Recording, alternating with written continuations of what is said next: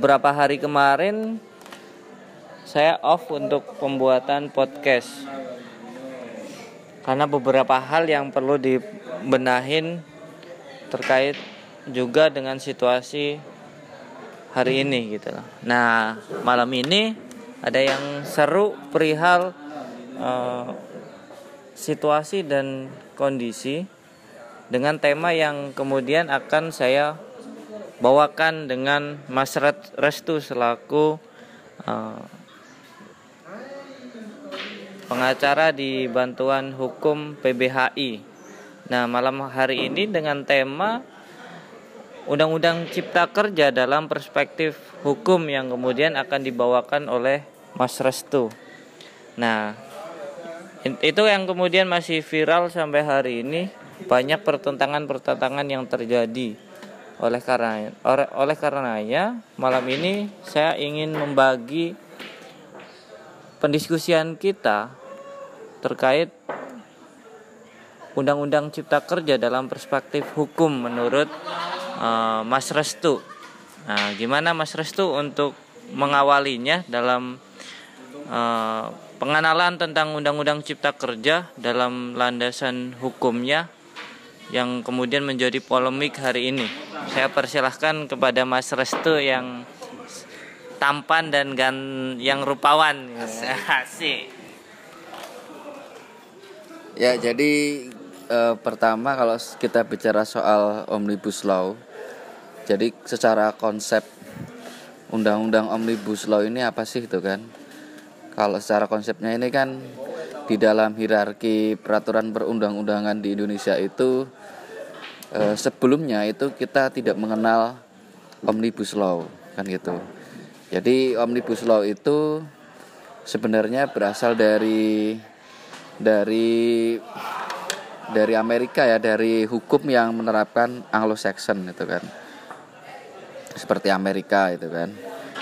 Nah, kalau di Amerika itu ada istilah namanya omnibus bill.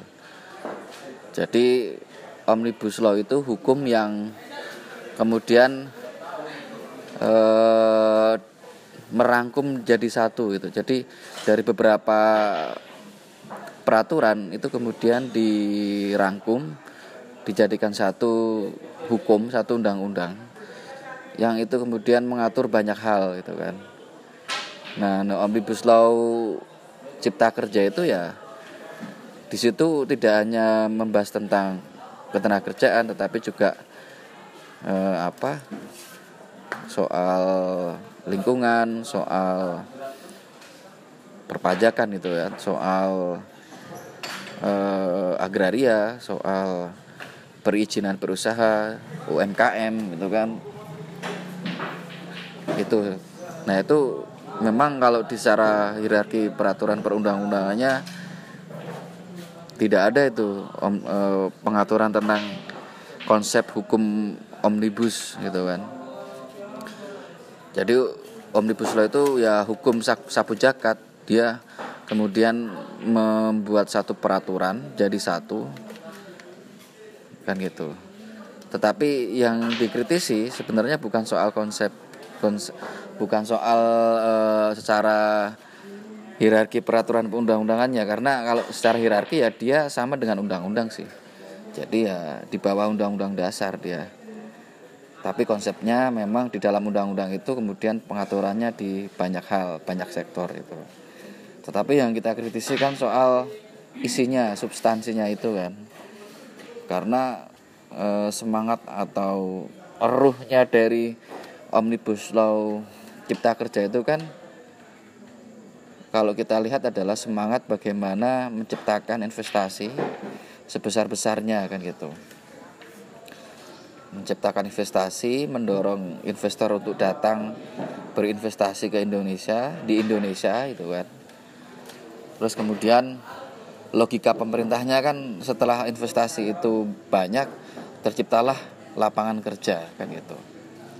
Tetapi di dalam poin-poin pasal-pasalnya itu itu ada konsekuensi harus mengebiri hak normatif di bidang ketenagakerjaan, kemudian juga soal eh, anggapan eh, eh, investasi yang kemudian susah yaitu soal perizinan berusaha itu kan soal eh, apa izin lingkungan itu kemudian juga dikebiri kan itu nah ini yang kemudian menjadi kritikan masyarakat eh, terkait dengan substansi atau isi dari omnibus law cipta kerja jadi pemerintah memang sudah merencanakan ini jauh-jauh hari karena dari tahun kemarin kan ketika kemudian pemerintah mengumumkan soal omnibus law dan kemudian menyerahkan kepada DPR untuk dibahas kan itu. Nah, secara isi atau substansinya seperti itu. Jadi kenapa terdapat ter, terdapat resistensi masyarakat? Karena undang-undang itu mengepiri hak normatif pekerja kemudian nelayan gitu kan masyarakat adat gitu kan yang terdampak dari undang-undang omnibus law ini. Nah itu yang kemudian dari akhir tahun kemarin sampai kemudian awal tahun sampai sekarang ya kemudian terjadi penolakan-penolakan gitu kan aksi demonstrasi menentang omnibus law. Sampai kemudian kalau kita lihat kan pasal-pasal di dalam omnibus law ini kan banyak sekali. Uh, ada yang seribu halaman ada yang banyak lah itu kan. Sehingga menurut saya ketika kemudian DPR memaksakan pembahasan ini di tengah situasi pandemi itu tidak tepat kan itu nah itu yang kemudian menjadi kritikan kedua kritikan selanjutnya masyarakat Kenapa kemudian DPR dan pemerintah itu tidak fokus untuk menangani corona saja kan gitu. Nah, itu yang jadi pertanyaan masyarakat kenapa harus e, mengesahkan undang-undang yang kemudian itu ditolak oleh banyak pihak gitu kan. Walaupun memang ada dinamika ya misalnya e, pernah mengajak juga dari elemen serikat buruh untuk berdialog gitu kan. Tetapi serikat buruh sendiri juga sebagian e, tuntutannya itu menghapuskan klaster ketenagakerjaan di omnibus law cipta kerja ini.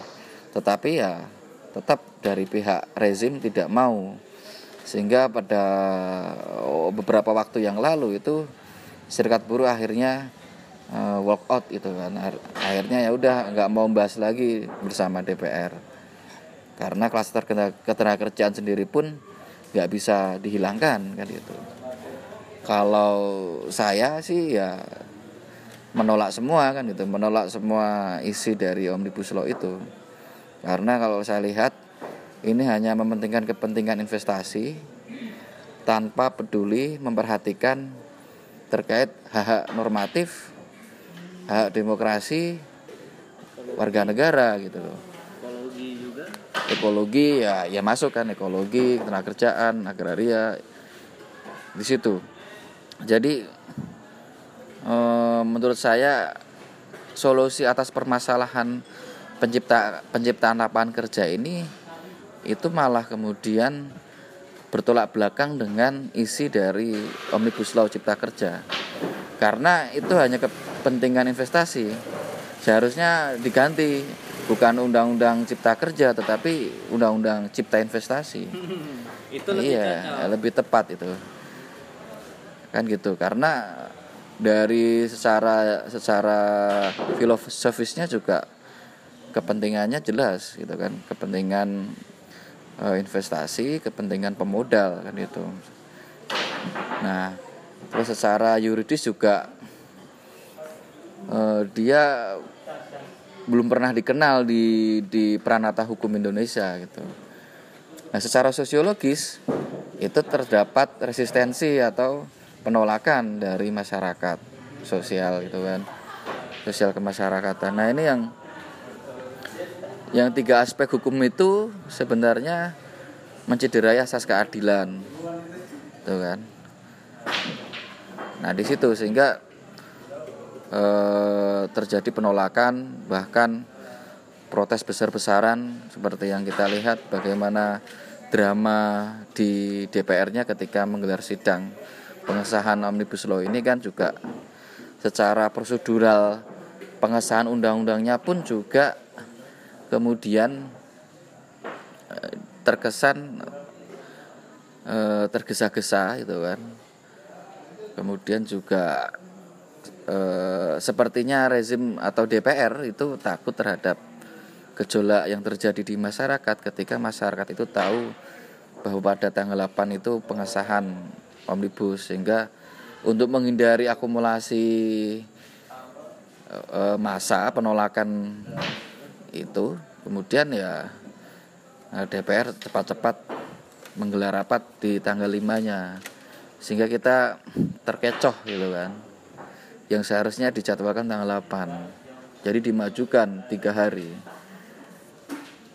Jadi memang sebelumnya juga udah tahu kalau masuk, masuk, masuk. Eh, serikat buruh mau menggelar mogok nasional tanggal 6 sampai 8 tetapi kemudian DPR-nya malah memajukan tanggal 5 kalau kita baca liputan dari koran dari media Tempo ya itu kan eh, pengakuan dari salah satu anggota DPR RI itu kan mengatakan bahwa di tanggal 4-nya itu ada instruksi e, fraksi yang membahas di panja omnibus law ini nggak boleh keluar kota dulu.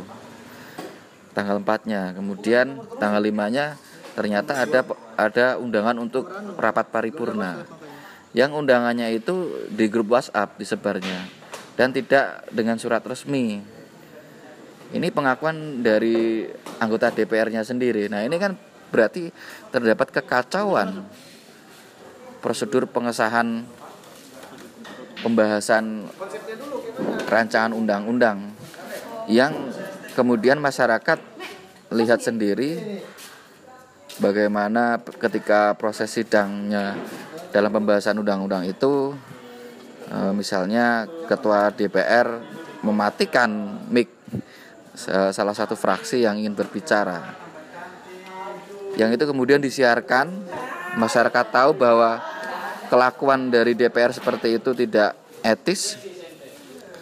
Nah, ini yang kemudian memuncaklah kemudian gelombang protes masyarakat kepada DPR yang kemudian terjadi kan pada pada limanya juga di Jogja juga sudah merespon ikut itu dari sore sampai malam kan aksi spontan. Kemudian secara nasional baru tanggal 6 sampai 8 itu tiga hari itu. Bersama serikat buruh mahasiswa gitu kan.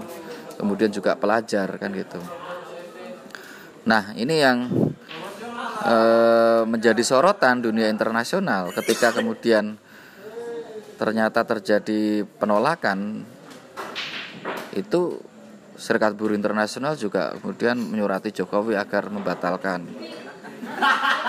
Atau tuntutannya adalah Presiden harus mengeluarkan perpu peraturan pemerintah pengganti undang-undang Omnibus Law Cipta Kerja.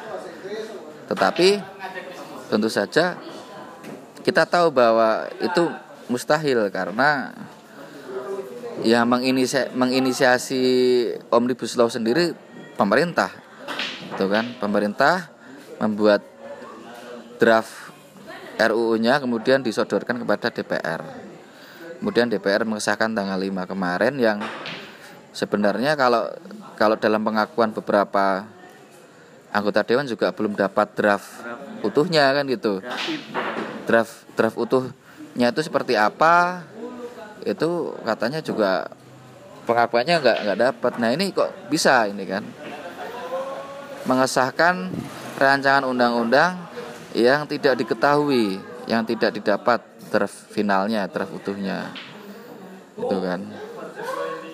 Nah, ini yang kemudian menjadi polemik di masyarakat, gitu kan. Dari awalnya misalnya masyarakat yang nggak tahu soal isi atau substansi dari omnibus law ini, ketika melihat kelakuan DPR seperti itu, kemudian terjadi respon dengan aksi turun ke jalan itu. Kan itu nah ini yang kemudian seharusnya menjadi perhatian oleh rezim. Tetapi rezim membalasnya dengan represif melalui aparatus negara kan gitu aparat keamanan yang seharusnya dia melindungi peserta masa aksi justru malah kemudian melakukan tindakan represi berupa penangkapan kemudian e, pemukulan kekerasan fisik kekerasan ya ke, e, tindakan kekerasan yang dipertontonkan e, kepada masyarakat itu kemudian menjadi satu satu perhatian bagi kita sebagai masyarakat sipil bagaimana proses e, dalam demokrasi ini yang kemudian ternyata dikebiri, ternyata kemudian direpresi kan itu.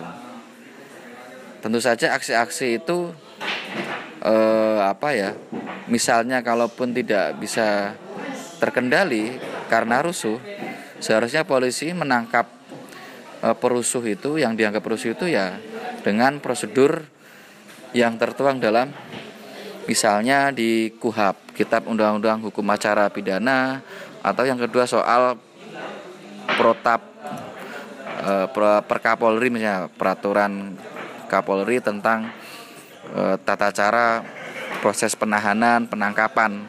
Itu kan nggak sembarangan nggak bisa kemudian orang itu dipukuli kemudian diinjak-injak kemudian baru di diborgol ditahan gitu. Itu itu juga satu satu bukti ke, betapa represifnya aparat hukum di negara ini kan gitu. Jadi itu yang kemudian menjadi menjadi kritik besar masyarakat menjadi akumulasi kebencian masyarakat terhadap penegakan eh, hukum terhadap aparat keamanan kan gitu.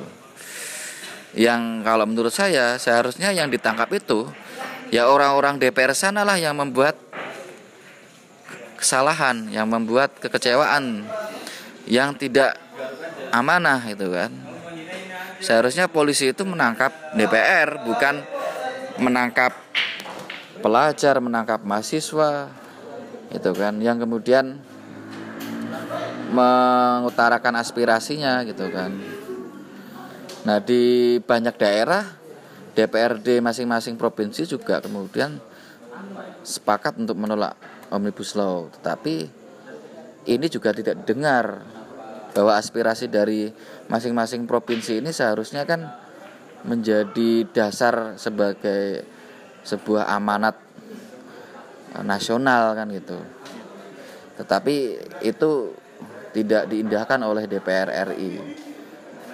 Bahkan sampai sekarang pun masih terjadi resistensi yang dilakukan oleh masyarakat dengan menggelar demonstrasi ya, termasuk misalnya dari kelompok 212 FPI itu yang kemudian juga mengusung isu tentang Omnibus Law, penolakannya terhadap Omnibus Law. Tapi terlepas dari apa pun tendensi politiknya, ternyata ada satu pembelajaran yang bisa kita ambil hari ini adalah masyarakat dewasa ini sudah paham akan tindakan rezim seperti apa kan gitu. Jadi sudah mulai muak dan sudah mengeluarkan mosi tidak percayanya terhadap rezim hari ini. Sehingga ada hashtag mosi tidak percaya itu kan. Masyarakat terhadap rezim. Tetapi menurut saya mosi tidak percaya ini tidak cukup. Setelah mosi tidak percaya apa gitu kan? Apakah e, dengan dengan turun ke jalan atau melakukan pembangkangan sipil gitu kan? Atau melakukan seperti yang dikatakan kelompoknya FPI revolusi gitu kan? Nah ini ya kemudian analisanya tentu saja mungkin berbeda beda tetapi satu satu garis besar yang bisa kita tarik adalah masyarakat hari ini sudah mulai kritis terhadap rezim hari ini yang kepentingannya jelas adalah mengakomodir kepentingan kelas pemuda.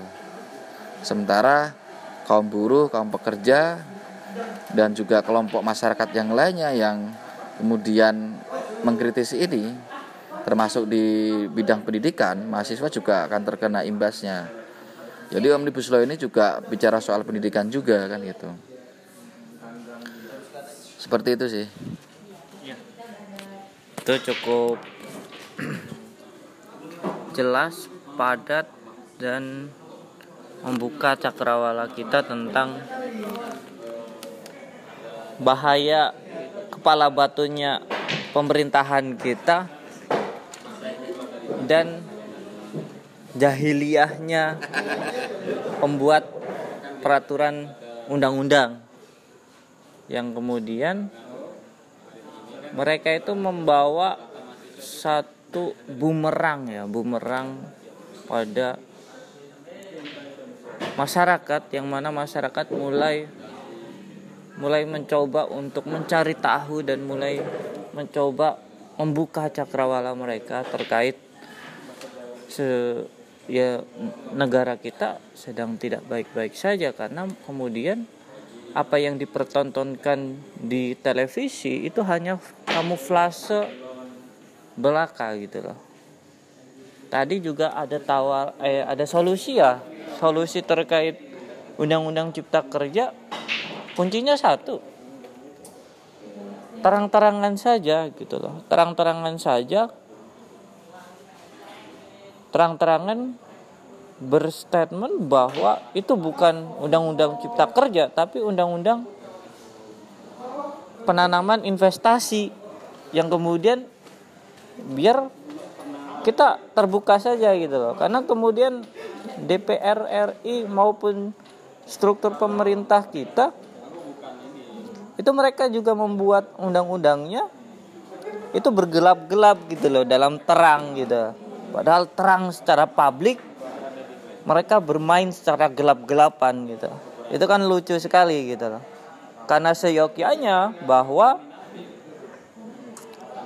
apa pun aturan publik yang diputuskan dalam undang-undang baik memang untuk mem apa ya membuat kemajuan tapi tapi tidak untuk seluruh komponen yang ada di dalam Undang-Undang Cipta Kerja dan jajaran pemerintahan yang pro terhadap investasi. Itu titik karena kemudian Undang-Undang Cipta Kerja itu tidak menjadi solusi daripada kesemrawutan pengangguran di Indonesia pelemahan daya konsumsi dan pembukaan lahan secara merata di bangsa kita gitu. Karena kemudian sistem pemerintahan yang menghamba pada kepentingan modal itu kemudian akan tunduk pada kepentingan jajaran internasional yang kemudian menggurita untuk menjarah sumber daya alam maupun sumber daya manusia di negara-negara berkembang seperti Indonesia